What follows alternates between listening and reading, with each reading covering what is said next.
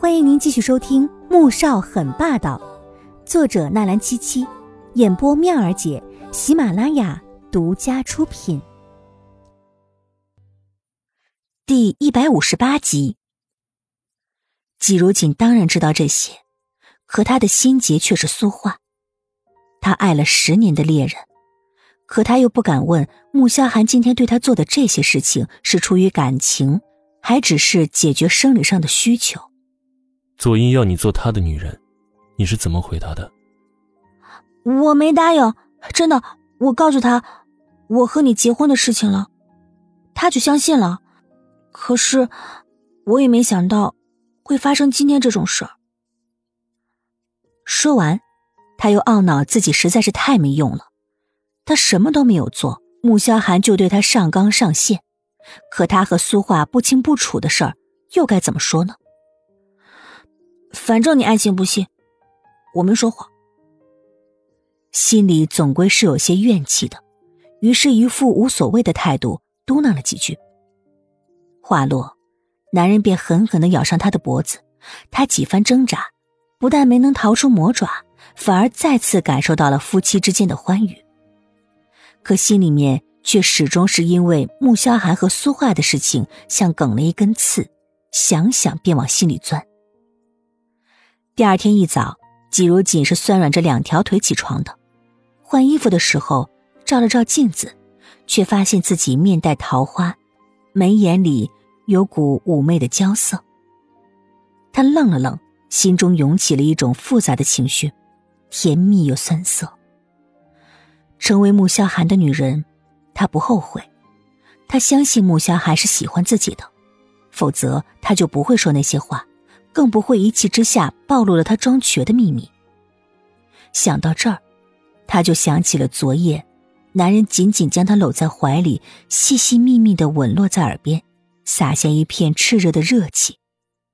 告诉他，这十年来他一直都是装着残废，而知道这件事的人，除了易灵，就只有穆子饶知道。而现在，又多了一个他。他想。至少他是足够信任他的，才会将一件隐瞒了十年，甚至连亲人都瞒着的事情，独独告诉了他知道。只是苏画呢？他是不是还爱着他？他不告诉苏画这件事情，是因为不信任，或者是保护呢？为什么要装瘸？他没有追问，但他想，无非就是要避开什么危险吧？是有人要害他吗？竟然让他这么多年来选择用这样的方式来麻痹所有人，还是说，他要防备的人是他的亲人？否则，为什么连他的父母、弟妹、奶奶、小姑，甚至心爱的女人都以为他是真的残废了？季如锦心里一肚子疑问，但是他天生没有好奇心，又或者是害怕自己问的太多了会让穆萧寒厌烦。所以他只能默默的在心里猜疑着。今天晚上我有事要出一趟远门，不回来了。男人的声音出现在门口。今天是十五号，他毒发的日子。季如锦点点头，一双眼睛到处乱瞟。只要想到昨晚的事情，他就羞得想要钻地洞，哪里还敢正视对方的眼睛？你要是累，吃过饭我再陪你睡一觉。穆夏寒见他害羞了。从轮椅上起身走过来，手臂环住他的腰，低低的说：“声音好听到酥骨。”季如锦还真是双腿一软，差点摔倒，一张脸滚烫的吓人。我我不困，你快回去吧，别让人看到了。男人看着他，从脸颊一直红到耳根，脖子都绯红一片了，镜片后面的眼睛里面染上了一丝宠溺的笑意。他这副样子，他又忍不住想要对他做点什么了，但他没有继续再逗他，在他脸上轻轻的亲了亲，又拿了一条旗袍放在他手中。今天穿这个。季如锦看着旗袍，准备等男人离开了再换，结果却听到男人催促的声音：“换上，让我看一看。”我，我去浴室里换。他抱着旗袍就想出去。却被男人给拦住了。就在这里换。你身上哪处没看过呀？快点！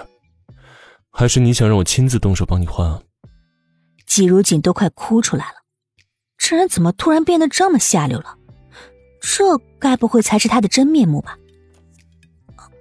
我我自己来，让他亲自动手，那不是羊入虎口，还有活路吗？他把心一横，咬牙脱掉了睡裙。因为昨天晚上他的衣服已经被某人给粗暴的撕烂了，想着那套价值十多万的香奈儿新品就这么毁了，他心中在滴血。原本抱着逗他玩的心思，只是当季如锦真的脱掉衣服的时候，某人才发现自己简直就是自作孽，活该。季如锦的动作十分迅速，换好旗袍，转身看着男人那双像是看着猎物一般的眼睛，肝儿都颤了。